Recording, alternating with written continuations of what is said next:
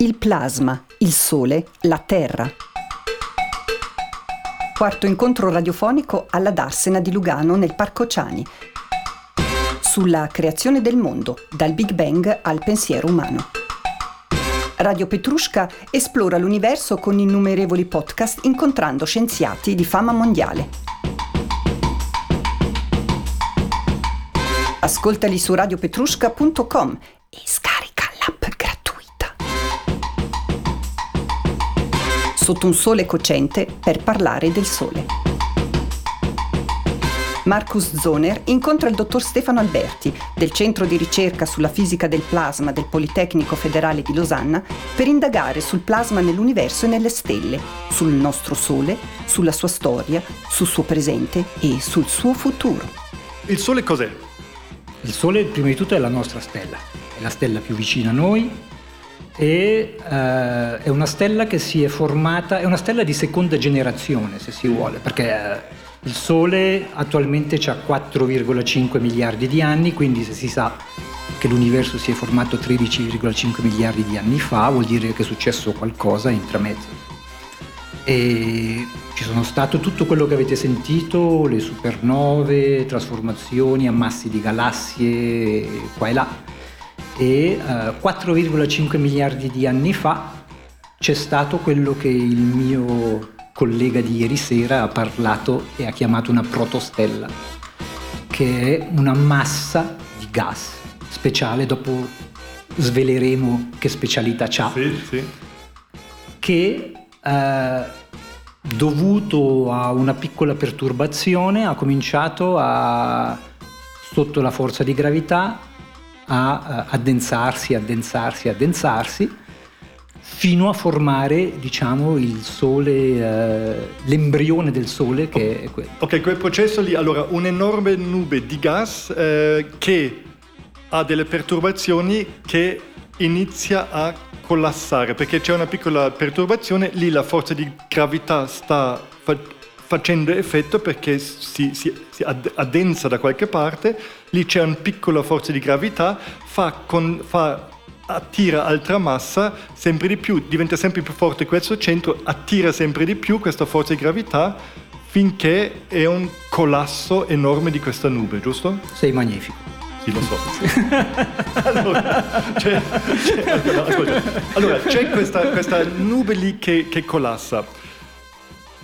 Continua a collassare quando si ferma quel collasso? Allora, prima di tutto, Marcus non ve l'ha detto e forse anche gli altri interlocutori non ve l'hanno detto, che al di fuori di noi, della nostra Terra, la materia è completamente differente di quella che noi abbiamo qui. qui abbiamo dell'acqua, abbiamo dei solidi, respiriamo aria.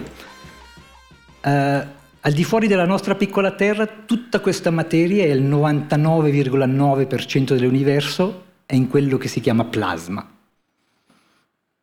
Allora magari passiamo un attimo di tempo a, a spiegare il plasma e dopo arriviamo a quello che tu vuoi sì, farmi. Cioè è quello raccontare. che si usa nelle trasfusioni di sangue.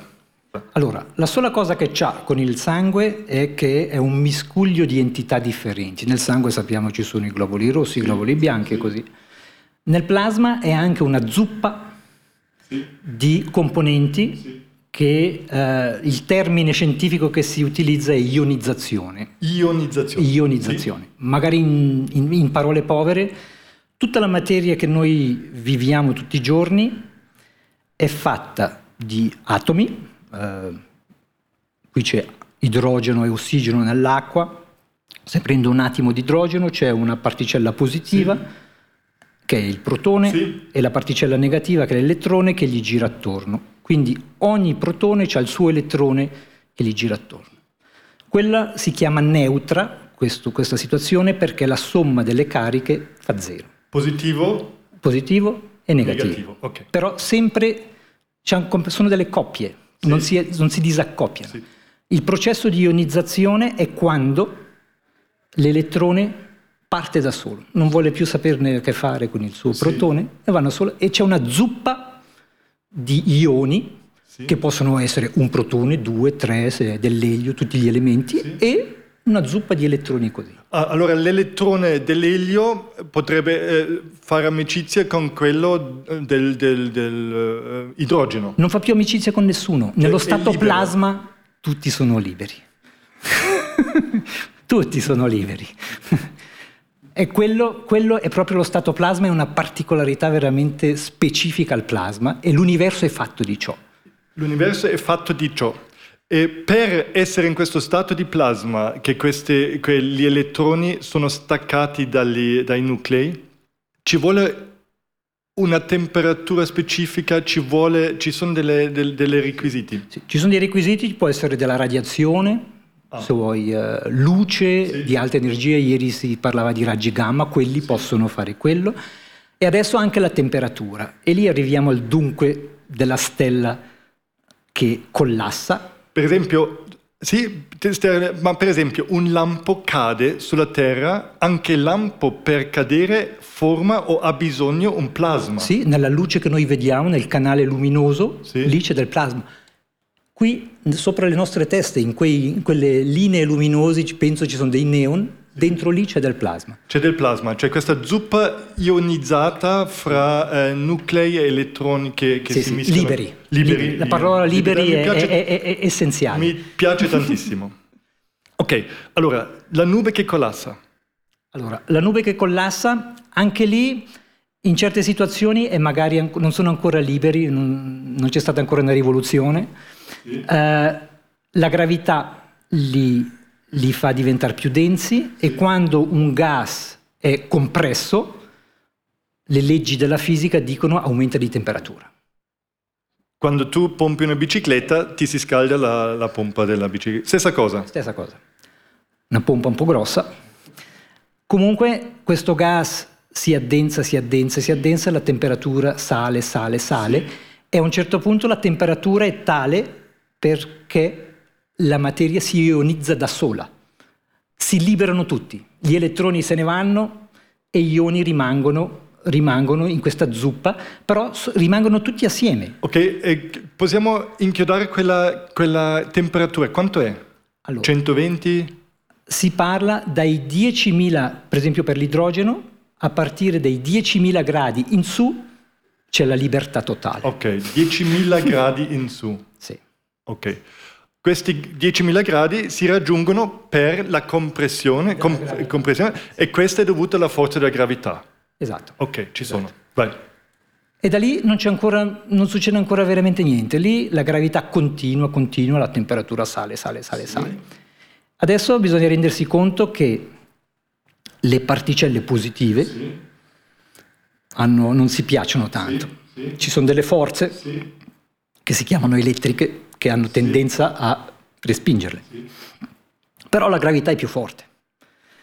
Quindi continua a comprimere, non vogliono attaccarsi assieme, ma la gravità continua, continua. Sono La- due forze opposte, cioè sì, sì, quella sì, della sì. gravità e quella Eh, sì, del... del- sì, sì? sì, sì. La temperatura sale, Sì. questi elettroni si agitano Sì. sempre di più, Sì. sempre di più, Sì. e a un certo punto succede che c'è un'agitazione tale, che è temperatura, che si avvicinano talmente, tac, fusione. Ah, questa è la fusione. Questa è la fusione. Ah. Finalmente l'ho capito. fusione. Ok. Quindi due nuclei positivi Sì?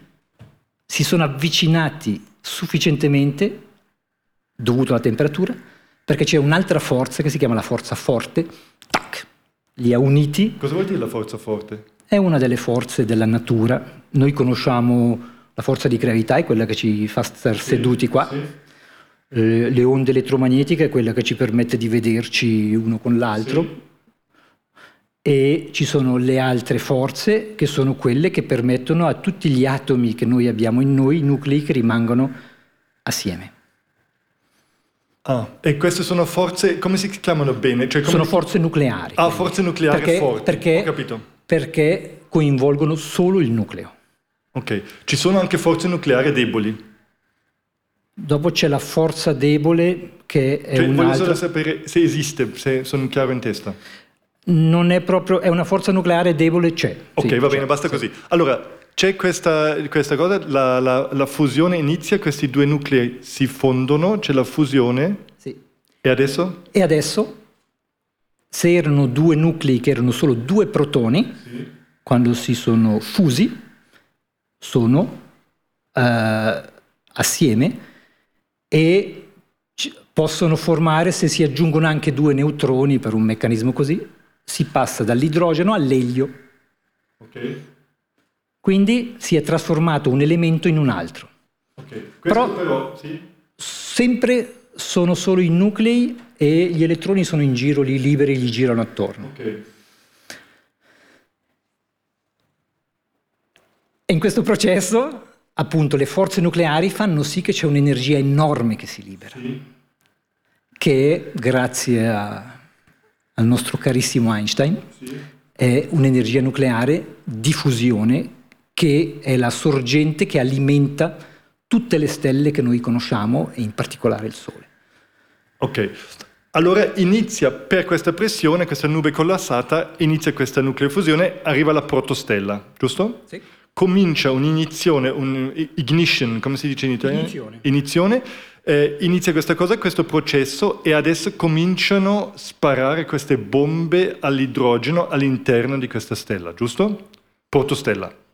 Sì, eh, magari non bisogna chiamarlo bomba, è qualcosa di più calmo. Ah, ok, allora più calmo. Allora, bombole.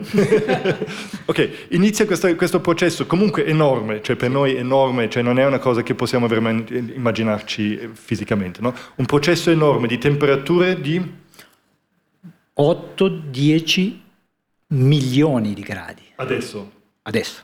Nel cuore del Sole ci sono 8-10 milioni di gradi. Mm-hmm. Avremo molto caldo più di quello che è successo negli ultimi giorni qua.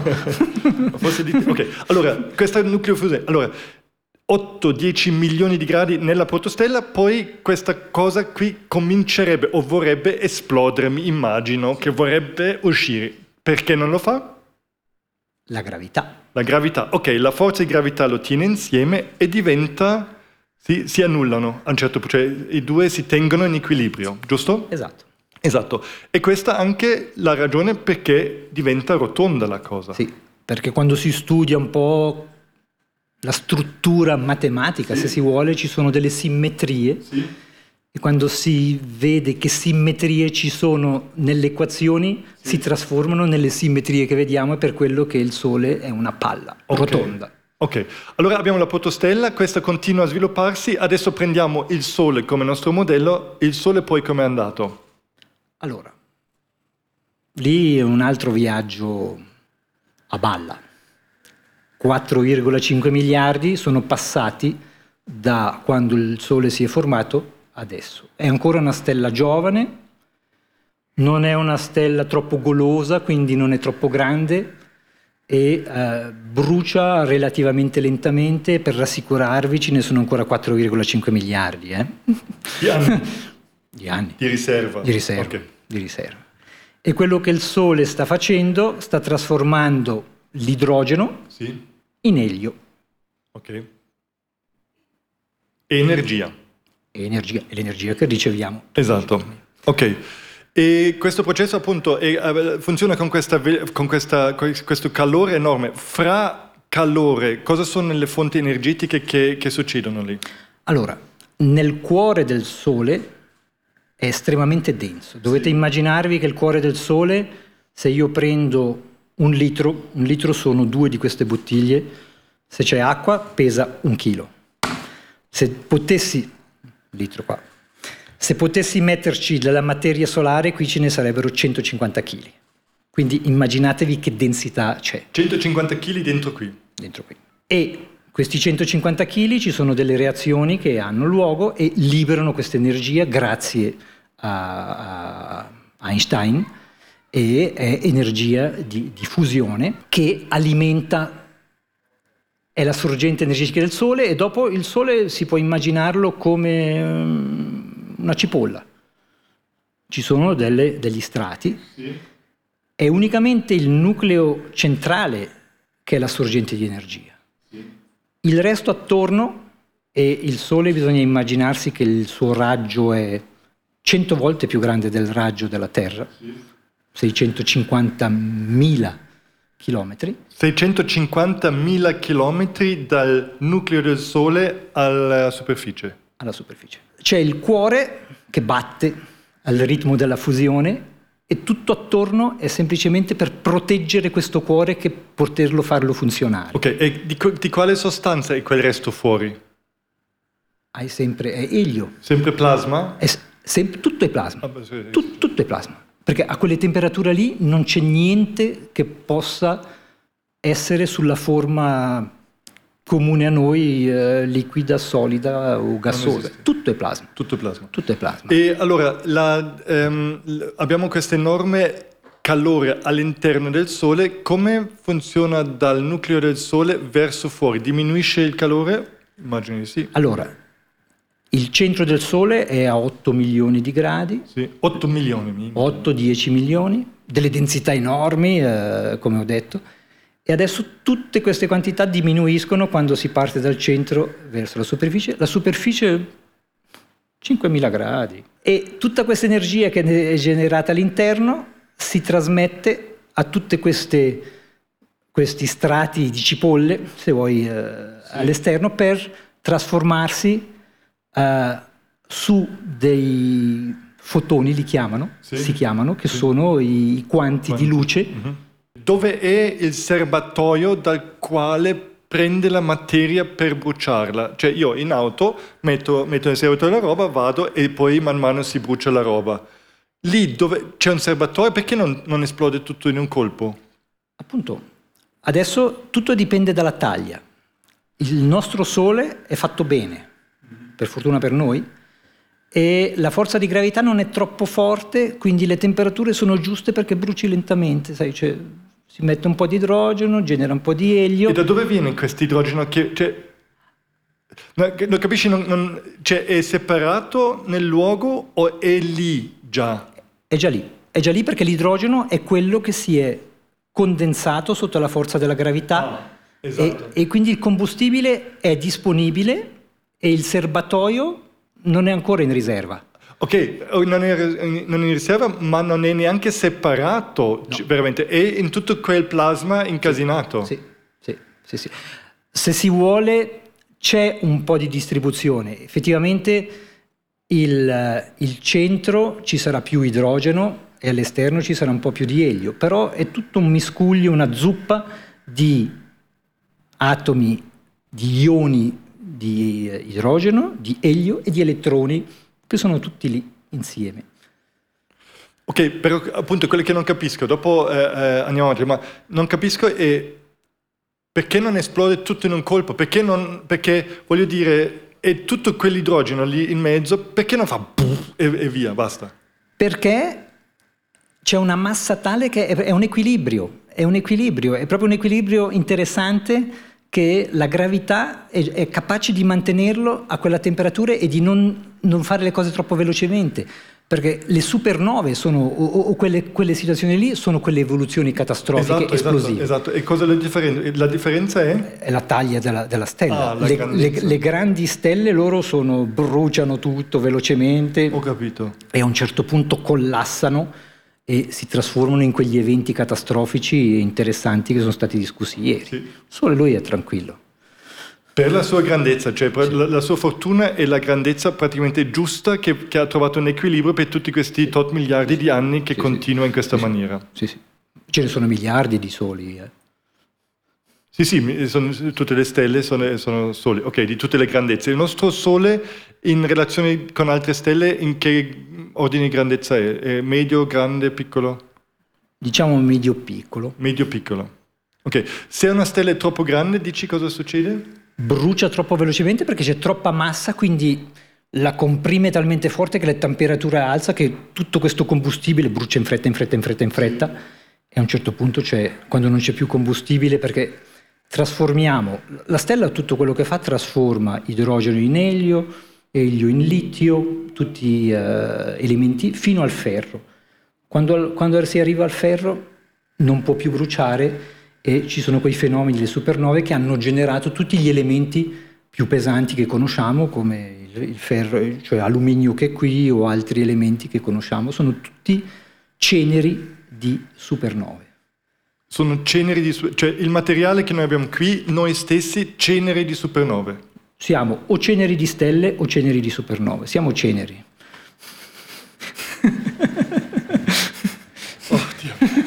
È un po' triste, eh? Sì, no, ma si, si, chiude anche un cerchio religioso. allora, ehm, sì, triste no, ma un, un po' sì. Ehm, l'età del nostro Sole?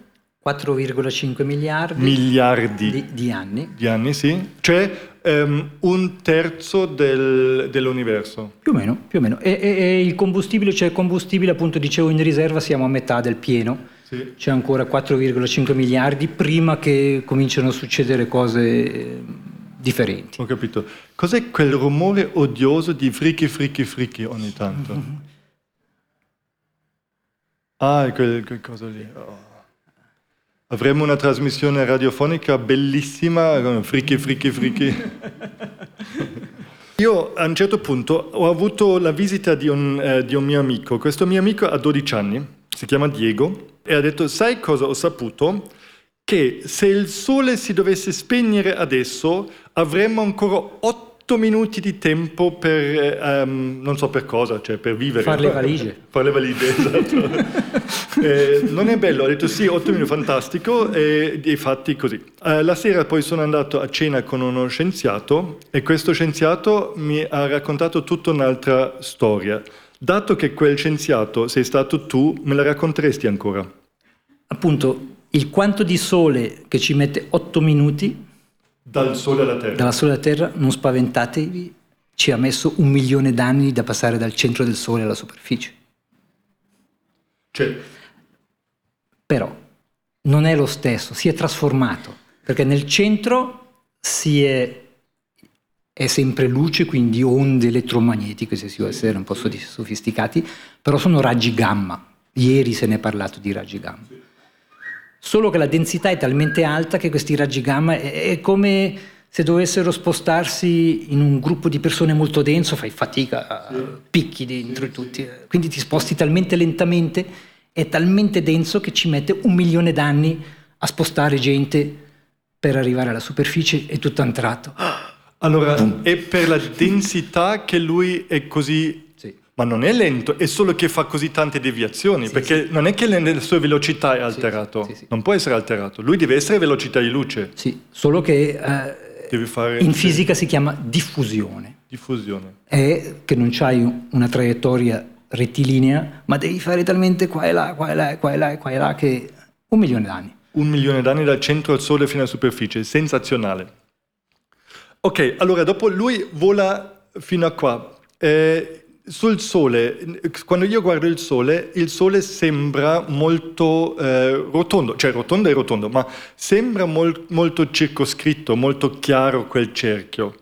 E così, è, è, ha quella cosa lì focalizzata. O per esempio il Sole ha un'atmosfera. Allora, il Sole c'è un'atmosfera e c'è una cosa interessante. Suo centro, come abbiamo detto, è lui che trasforma l'idrogeno in elio, dopo tutto si raffredda un po', arriviamo alla superficie, sono 5.000 eh, gradi, 5-6.000, e lì nell'ultima diciamo, eh, strato della nostra cipolla appare qualcosa di molto interessante, apparono i campi magnetici. Il campo magnetico è capite cos'è un magnete? Quindi un magnete è, è un, un, sistema, un, è una forza che permette per esempio di attirare due pezzi di ferro. Allora, nel solido che noi abbiamo come magneti, si riesce a spiegare come mai, nel Sole è il fatto che ci sono, è una zuppa di ioni e elettroni. Allora adesso sono gli elettroni che cominciano a giocare il loro ruolo. Gli elettroni si muovono a grandi velocità e formano delle correnti, correnti elettriche, come quella che sta circolando in questo cavo. Anche qui c'è un piccolo campo magnetico che gira attorno, solo che là sono, de- sono delle correnti immense e fanno dei campi magnetici molto elevati. E se si guarda il Sole in maniera un po' più dettagliata, con degli apparecchi speciali, ma anche sen- senza troppo speciali, per esempio un telescopio con una, un foglio di metallo che elimina tutta la luce, si vedrà che è una superficie di luce più o meno omogenea, ma spesso ci sono dei puntini neri. E i puntini neri è lì dove il campo magnetico si forma. E i puntini neri sono sempre a coppie, non ci sono mai dei punti neri da soli. E quella è anche la fisica che ci spiega il perché. Perché ci sono delle linee di campo, sono come dei binari le linee di campo.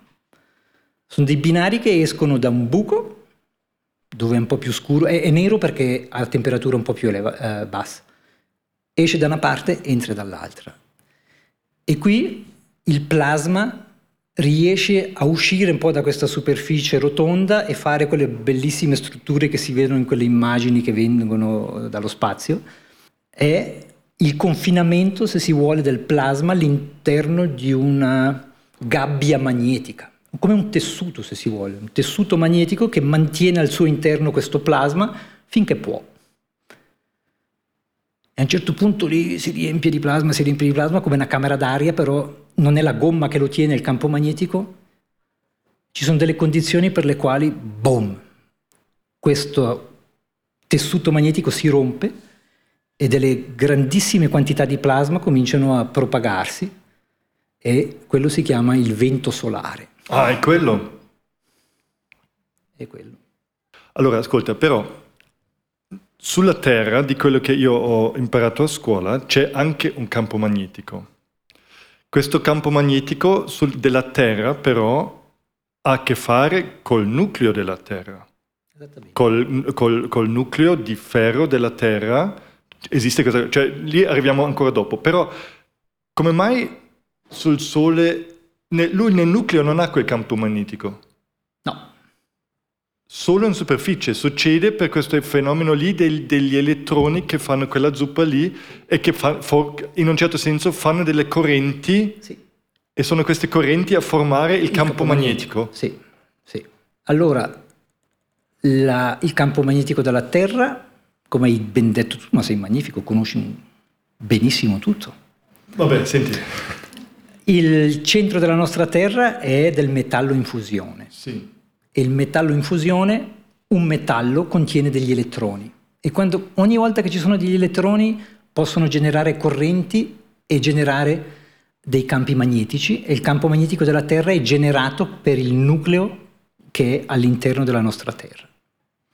E queste due cose, il campo magnetico della Terra e il vento solare, sono cose estremamente importanti che permettono anche la vita sulla Terra.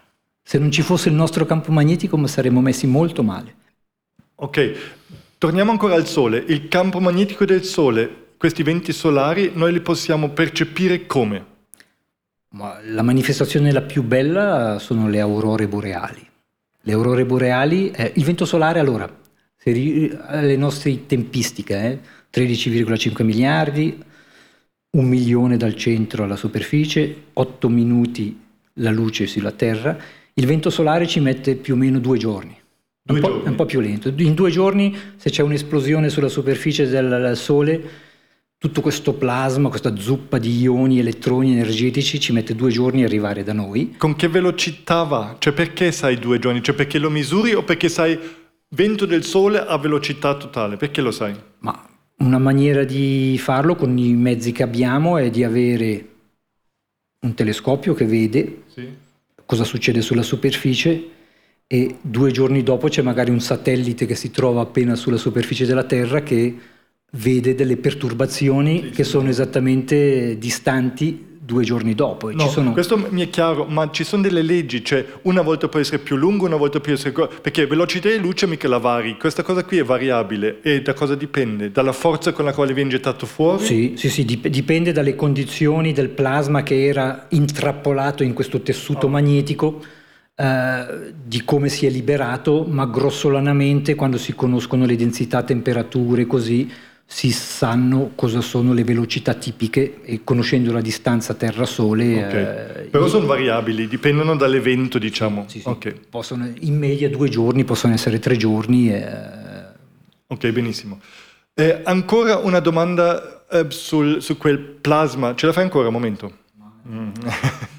una domanda ancora su quel plasma del Sole e su quelle reazioni che succedono lì.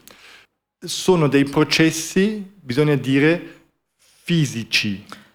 Non Più, più che fisici, diciamo nucleari. nucleari. Perché coinvolgono il nucleo del- de- delle... Esatto, delle non particelle. sono processi chimici. No. Cioè, a me importa questa cosa perché spesso, anche per me, per tanto tempo è stata una confusione nella testa, nel senso che eh, se io brucio una cad- candela è un processo chimico di base, ok? Perché eh, prende l'ossigeno, ca- cambia gli elettroni e tutte le cose. Mentre quello che succede là è un processo nucleare fisico, ok? Allora, però, questo processo fisico della nucleofusione alla- all'umanità non è conosciuto da tantissimo tempo. Cioè, se dico cent'anni, eh, dico, dico tanto. Cioè, come faceva la gente ai tempi pensare cosa succede su quel sole? Perché, voglio dire, hai quella palla lì sul nel cielo, hai tutta quell'energia, ti rendi conto a un certo punto che deve essere tanta energia e tu cominci a fare dei calcoli. Allora, se questo sole è fatto di carbone, quanto carbone ci deve essere? Cioè, perché vai nelle misure che conosci.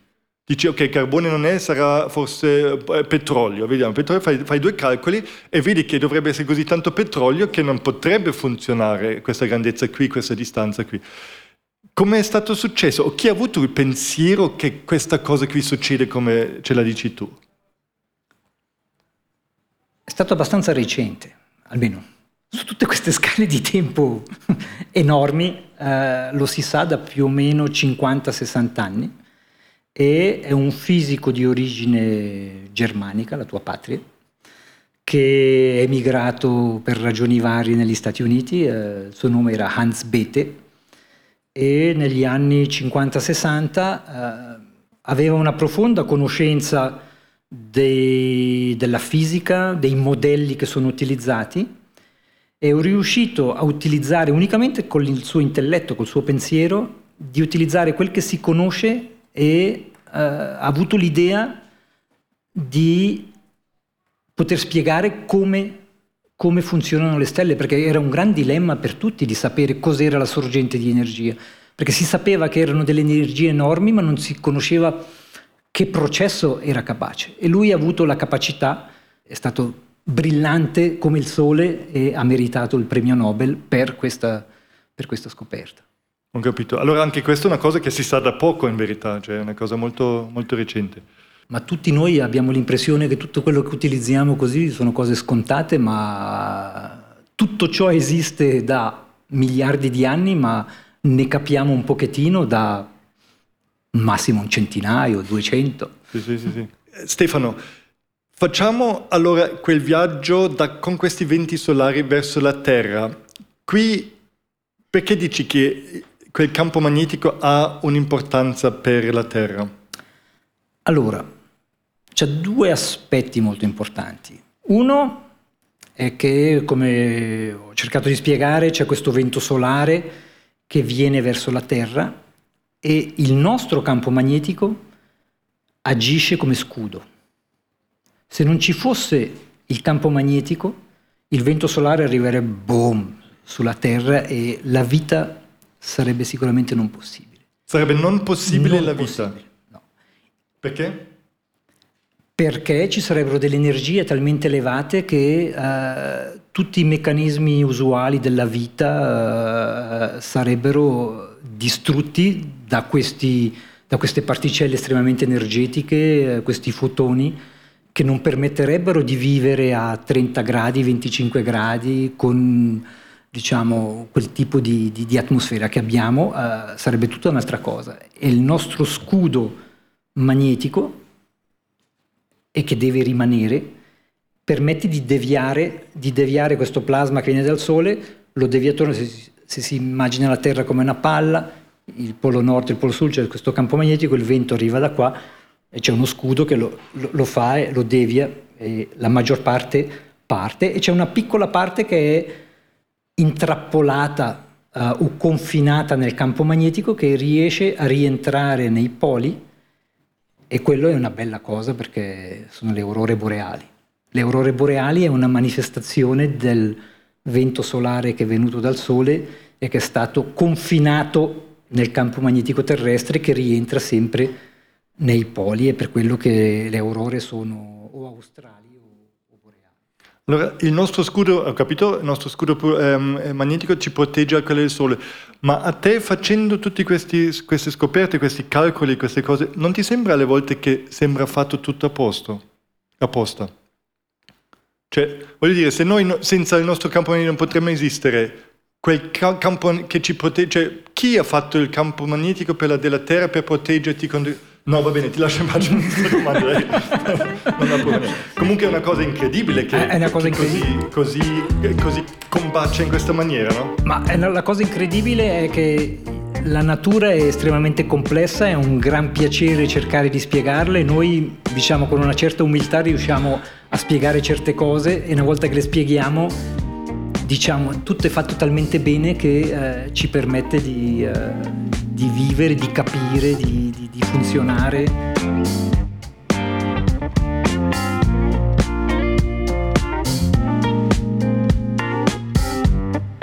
Stefano Alberti, di origine malcantonese, eh, vissuto a Viganello e ho avuto un percorso molto tortuoso, diciamo, professionale.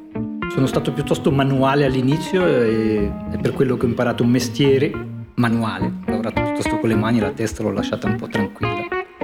Eh, ho frequentato l'arti e mestieri di Bellinzona e dopodiché per circostanze un po' strane, proprio fortuite, anche quelle sono quelle cose della vita che non sai perché arrivi lì, sono andato a un technicum a, a Bien, adesso non so come si chiamano, hanno un altro nome, dove ho imparato a ingegnere elettrotecnico e ero già un po' più in avanti, sempre molto giovane, però è lì che mi si è accesa un po' una lampadina, ho detto ma la testa magari ha cominciato a funzionare lì. Mi sono cominciato a far porre delle domande di come, le stesse domande che ci poniamo oggi. E, boh, fatto sta che mi sono iscritto in fisica al Politecnico di, di Losanna, dove fatto fisica, ho fatto un lavoro di dottorato. Dopo è qualcosa di abbastanza abituale, sono partito negli Stati Uniti per due anni all'MIT di Boston. E quando sono tornato uh, sono ritornato, ho avuto delle possibilità di andare al CERN, ero un po', non sapevo bene, ma sono tornato da dove sono partito, ancora al Politecnico. E al momento dirigo un gruppo di ricerca al Centro di ricerca di fisica di plasma e lì dove dirigo un gruppo di ricerca dove utilizzo un po' gli ingredienti che vi ho appena spiegato, dove c'è un plasma e dopo in più della mia attività di ricerca eh, mi appassiono abbastanza per cercare di trasmettere le conoscenze che ho a, a dei giovani e quindi insegno anche la fisica dei plasma al Politecnico, formo anche dei dottorandi, quindi cerco di trasmettere.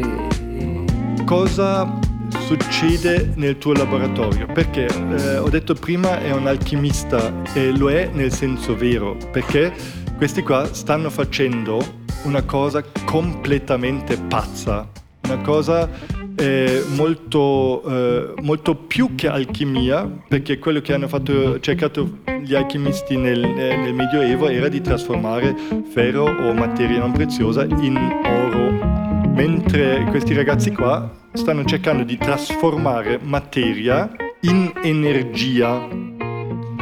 E adesso Stefano ti chiedo che cavolo state combinando? Siamo molto modesti, quindi vogliamo rifare il sole in scatola. Come il sole in scatola? Eh, vogliamo riprodurre quello che succede sul sole in una scatola. Senti, non raccontare balle, lì su ci sono 8-10 milioni di gradi nel nucleo di quel sole, c'è tutto quel casino di plasma. Tu non dirmi che puoi raggiungere 8-10 milioni di gradi qui sulla Terra. Ma ti ho detto siamo molto modesti, noi arriviamo a 100 milioni di gradi nella nostra scatola. E come fate se posso chiedervi? Allora, prima cosa, abbiamo parlato del plasma, che sono ioni, una zuppa di ioni e elettroni.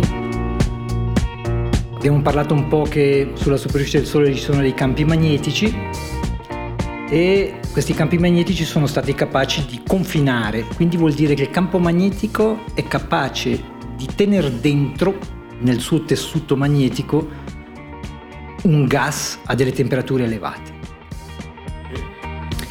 E lì c'è stato un brillantissimo fisico russo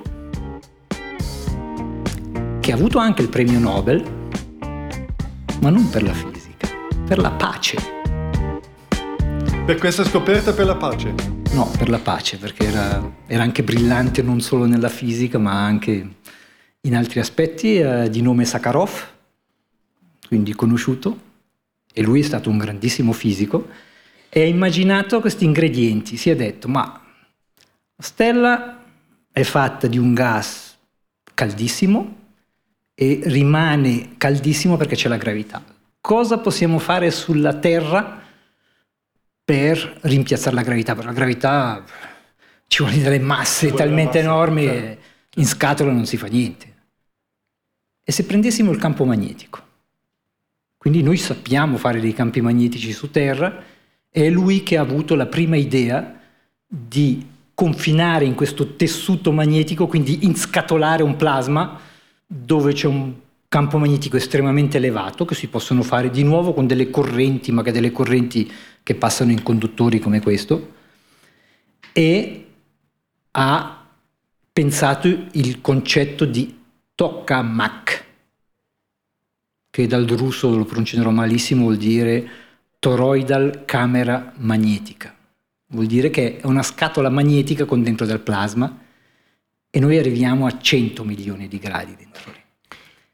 Ok, allora 100 milioni di gradi, sol- cioè nessuna fiamma, non metti sotto una candela per scaldare, cioè tu metti il plasma, accendi quel campo magnetico e attraverso la forza che questo mette su, quel, su, quella sostanza che metti in mezzo, si forma prima il plasma e secondo quella temperatura. Sì, esattamente.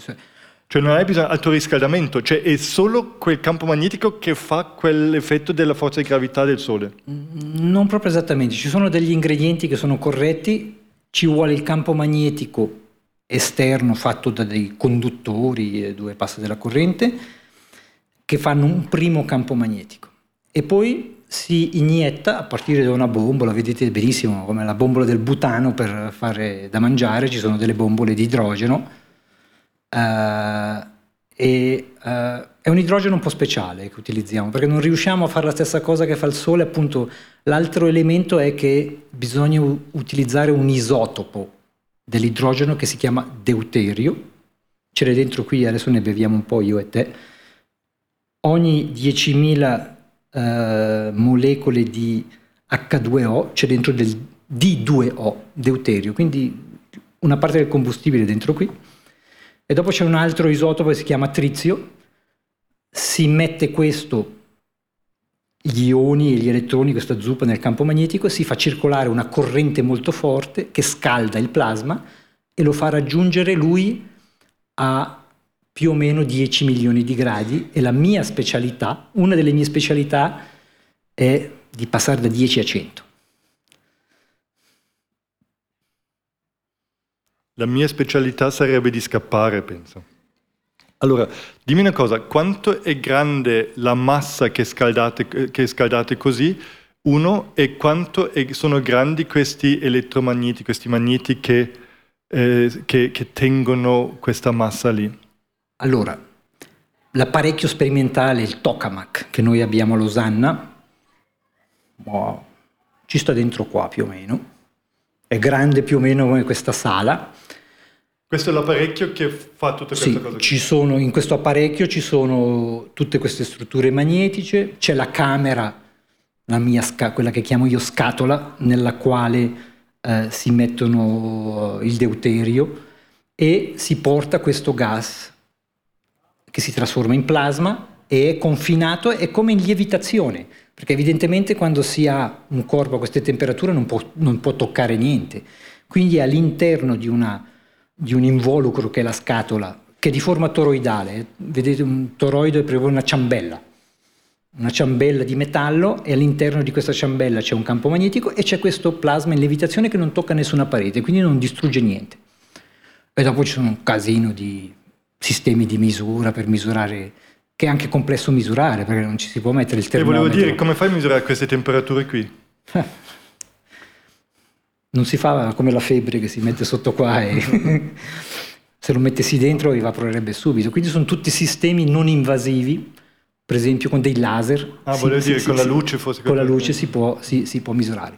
Allora, l'idea, noi per esempio a Losanna studiamo il plasma, cioè l'idea è di fare della fusione, è di far fusionare un nucleo di deuterio con un nucleo di trizio per farne dell'elio e ottenerne un'energia utile. Adesso, a Losanna noi non, non vogliamo proprio fare la fusione, vogliamo studiare, perché è, una- è un sistema molto stabile. Prima abbiamo detto il Sole lui è tranquillo, ha vissuto 4,5 miliardi di anni e si può spiegare perché è così tranquillo. Invece un plasma dove si rimpiazza la gravitazione col campo magnetico è- nettamente più agitato, è uno stress totale.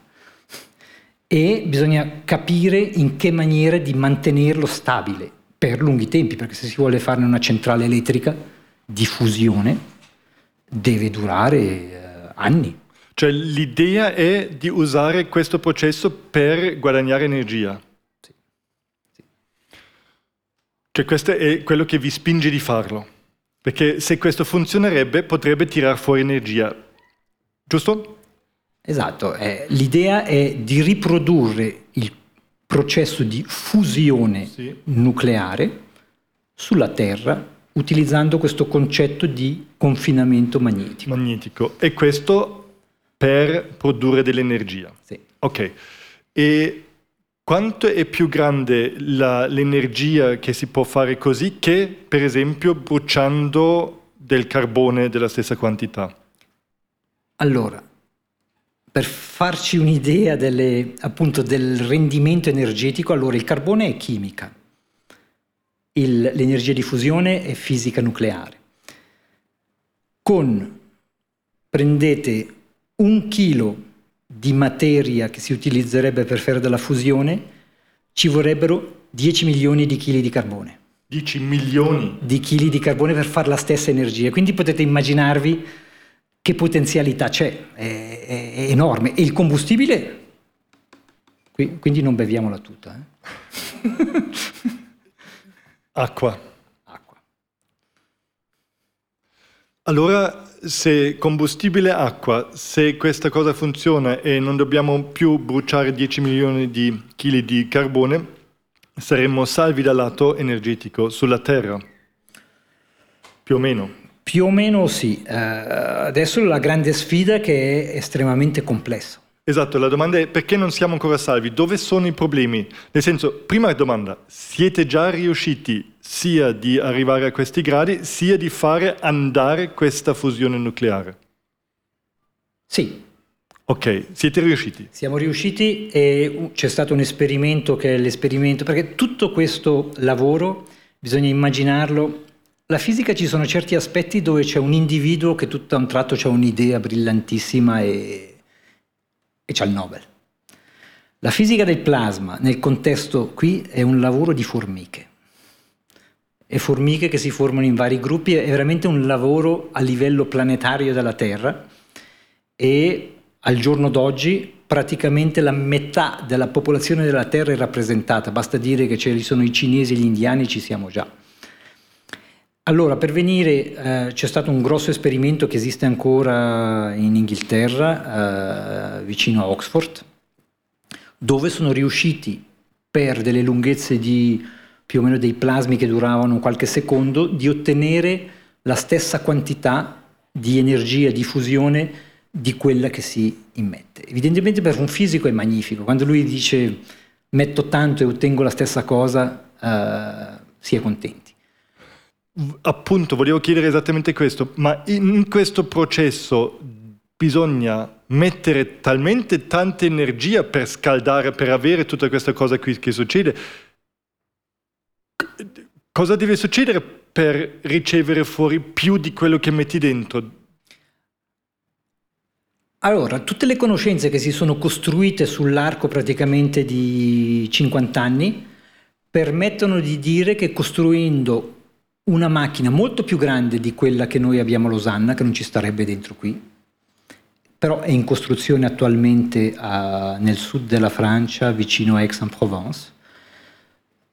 Uh, facendo qualcosa di così grande si può prevedere, sulla base di tutte le conoscenze, che si potrà arrivare a ottenere, mettendo uno si ottiene 10, quindi c'è un fattore moltiplicativo di 10 e quello diventa estremamente interessante. Ok, per il momento siamo 1-1. Metti 1, ricevi 1 e lo scopo sarebbe metti 1 e ricevi 10. Ok, allora eh, torniamo da voi a Losanna. Allora voi siete riusciti a fare funzionare questa cosa qui?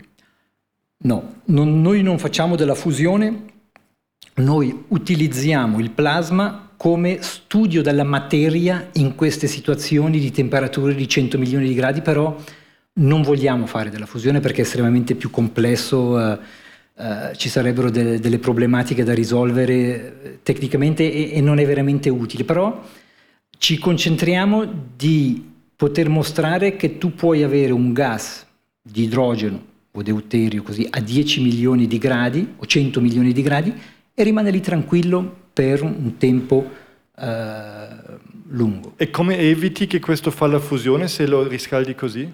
Appunto, se si mette solo deuterio anche a quelle, densi- a, a, a, quelle, a quelle, temperature lì, perché dopo c'è un altro elemento che è importante, è la densità. La densità sono il numero di particelle per unità di volume.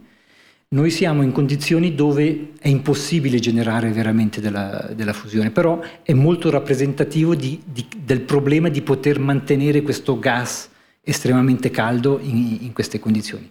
Per poter fare della fusione ci vogliono installazioni molto più grandi e una delle quali è eh, questo tokamak che si chiama ITER, dove praticamente è una collaborazione mondiale, dove ci sono i cinesi, ci sono gli indiani, ci sono i coreani, ci sono i russi, c'è tutta l'Europa, ci sono gli Stati Uniti, c'è anche il Brasile, forse ne ho dimenticato ancora qualcuno.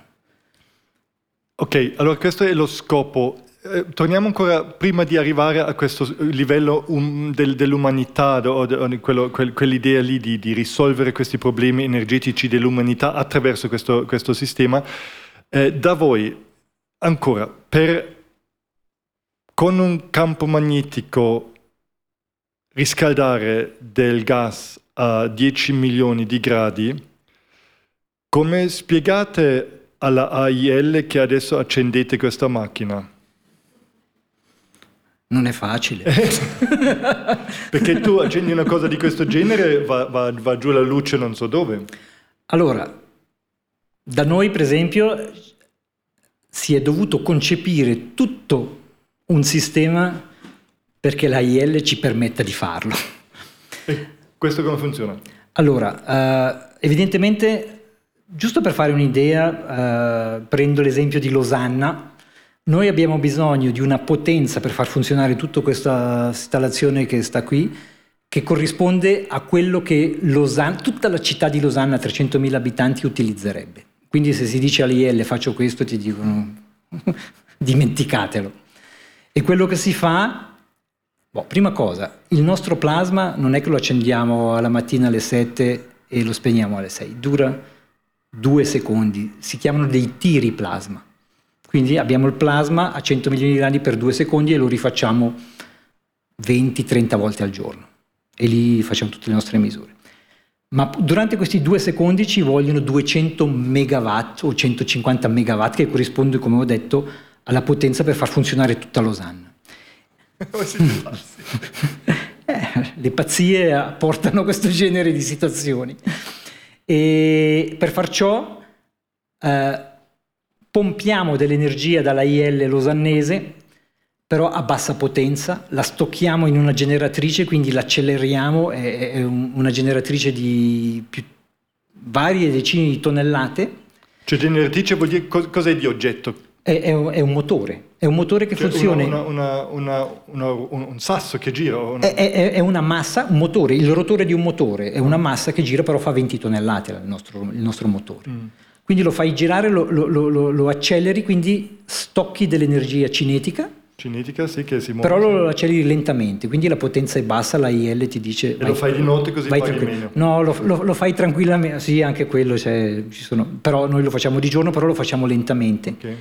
E quindi ti sconnetti dalla IL, quindi loro non gli interessa più quello che fai. Che gira. E in due secondi, boom, sbutti dentro tutto quello in due secondi. Quindi acceleri in dieci minuti, sì. quindi la IL è contenta. Sì e in due secondi butti dentro tutto quello che cioè, hai. Cioè freni qualcosa, tiri fuori la sua energia e la butti nell'esperimento. 100 milioni di gradi, bingo. E prima di questo tu lo stacchi dalla, dalla, dalla, dalla rete del Esattamente, esattamente, sì. Sei perplesso. No, perplesso, ma, ma, io sono perplesso sì, anche perché come fa un, uh, de, degli umani pensano, de, pensare queste cose? Cioè, già io di arrivarci che tu me la spieghi mi fumo la testa, ma dico, come fa uno a inventare una cosa così? Cioè di pensare, allora facciamo così, sì, logica, abbiamo un problema, lo risolviamo, facciamo questo e gira così. Cioè questo, eh, sono pieno di ammirazione per te, per i tuoi colleghi. Cioè per... Ma è quello che è importante da far capire è che è veramente un lavoro di formica, c'è quello che pensa a quella generatrice lì, c'è quello che pensa a, a come fare il campo magnetico, c'è quello che pensa a come misurarlo, c'è quello che lui pensa solo e, e, riempie fogli e dopo viene e ti dice tutto sbagliato. Uh, è tutto un gruppo di, di gente che lavora in maniera collettiva per realizzare, se si vuole, un po'... Uh... Quella, quella, generatrice lì mica vai, vai, da qualche parte e la compri sul mercato, cioè questa qui la fate su, cioè questa qui viene pensata, costruita, i pezzi vengono fatti, cioè queste sono cose che non esistono così in giro sul mercato, o sì? No, sono diciamo tutte cose su misura che sono spesso concepite da noi Appunto. ma realizzate da industrie molto specifiche. Evidentemente c'è un investimento, ma la, il potenziale di poter trovare un'alternativa energetica di questo tipo merita di investire. Eh, adesso si può fare il discorso dei soldi che ci vogliono, ma al giorno d'oggi quando si analizza un po' in che maniera i soldi sono spesi eh, in certe situazioni, c'è una banca che va a catafalco, i governi sono capaci di buttare dentro miliardi in, da un giorno all'altro.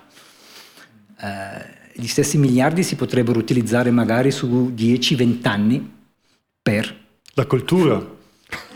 Anche. La scienza, la cultura, eh, tutto. sì, no, ho capito. No.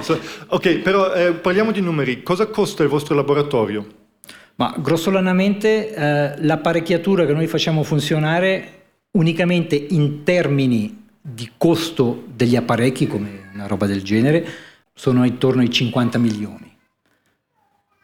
Però 50 milioni per il laboratorio. Che funzionano dal 1993, quindi sono 20 anni che questi 50 milioni generano conoscenze e così. Quindi se si divide per 20 vedi un po' che cifre ci sono. Dopo evidentemente per far funzionare ci vuole anche un po' di mente, un po' di mani, un po' di, di tutto. E il nostro laboratorio siamo più o meno 120 persone, 120 persone ci vogliono 10 milioni all'anno per farli per, eh, per farli funzionare. Non, non, che io lo trovo, eh, non, lo, non, è che lo trovo tanto per dire la verità, ma solo che, eh, che mi, mi, immagino il, il, genio che ci deve essere, quasi più questa cosa qui che mi impressiona. I soldi è chiaro che ci vogliono, è anche, chiaro, è anche giusto, come dici tu, la ricerca, la cosa, sono, sono sicuramente, sicuramente ben spesi, ma ma quell'enormità di, di, di, di, pensiero trovo ancora quasi più, più incredibile che, che, che, la massa di soldi, cioè quella è, è, è, in fin dei conti, come dici tu, sugli anni e sul, sul futuro eh, che si potrà scoprire saranno una caccola alla fine.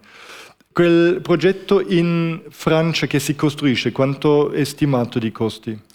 Lì siamo, parliamo già effettivamente di costi estremamente più grossi, siamo nell'ordine di eh, 10 miliardi, ma anche lì bisogna essere attenti. 10 miliardi? 10 miliardi. E questo è già un altro discorso. Però sono distribuiti... Sì, ma bisogna anche eh, essere precisi. I... Quello che è stato investito a Losanna è la Svizzera che l'ha investito. 10 miliardi sono distribuiti su metà del pianeta eh, quindi investire 10 miliardi uh, quando uh, ce ne sono almeno 4 miliardi di persone implicate, torniamo per unità di persone, sono più o meno le stesse cifre.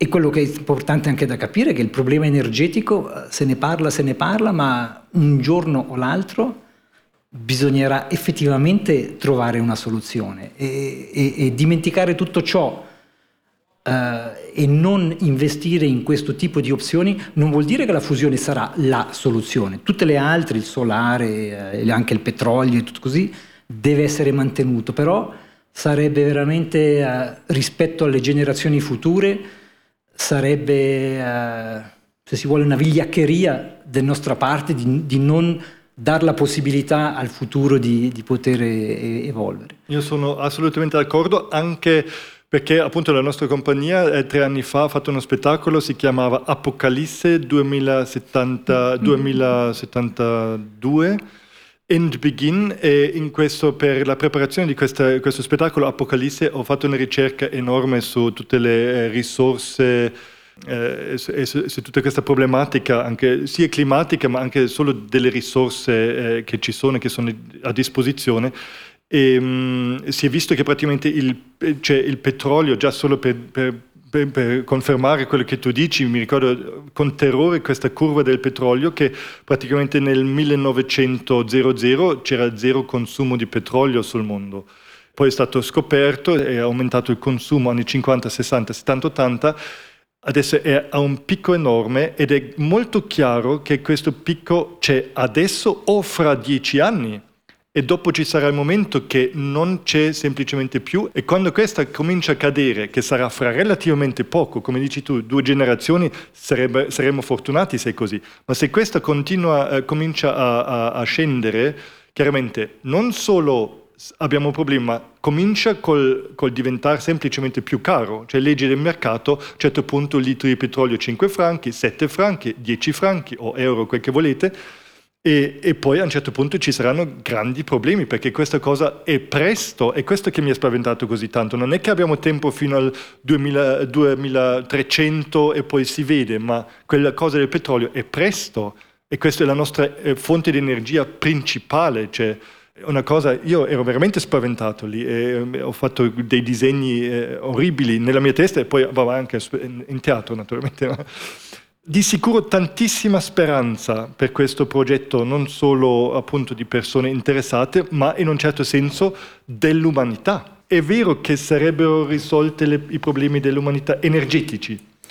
Ma sicuramente un dei grandi problemi sarebbero risolti dal punto di vista della potenzialità. Eh, non sarà la soluzione come ho detto, ma sa, ci, perché le centrali nucleari di fusione che si immaginano sono delle entità grandissime, sono delle cattedrali e però generano anche delle quantità, delle potenze unitarie grandi, sono dell'ordine del gigawatt, quindi si adattano molto bene a situazioni dove ci sono delle densità di popolazione e al giorno d'oggi tutti cercano di agglutinarsi in queste grandi megalopoli e questa sarebbe una soluzione sicuramente interessantissima. Non si andrà mai a costruire nel Sahara una centrale di fusione, perché lì il sole eh, bisogna utilizzare quello e non anche da noi non sarebbe tanto sensato, ma per una città come Mexico City o, o queste, queste, città che hanno bisogno, o New York, o queste città enormi che hanno un bisogno enorme di energia, chiaro. Grazie mille.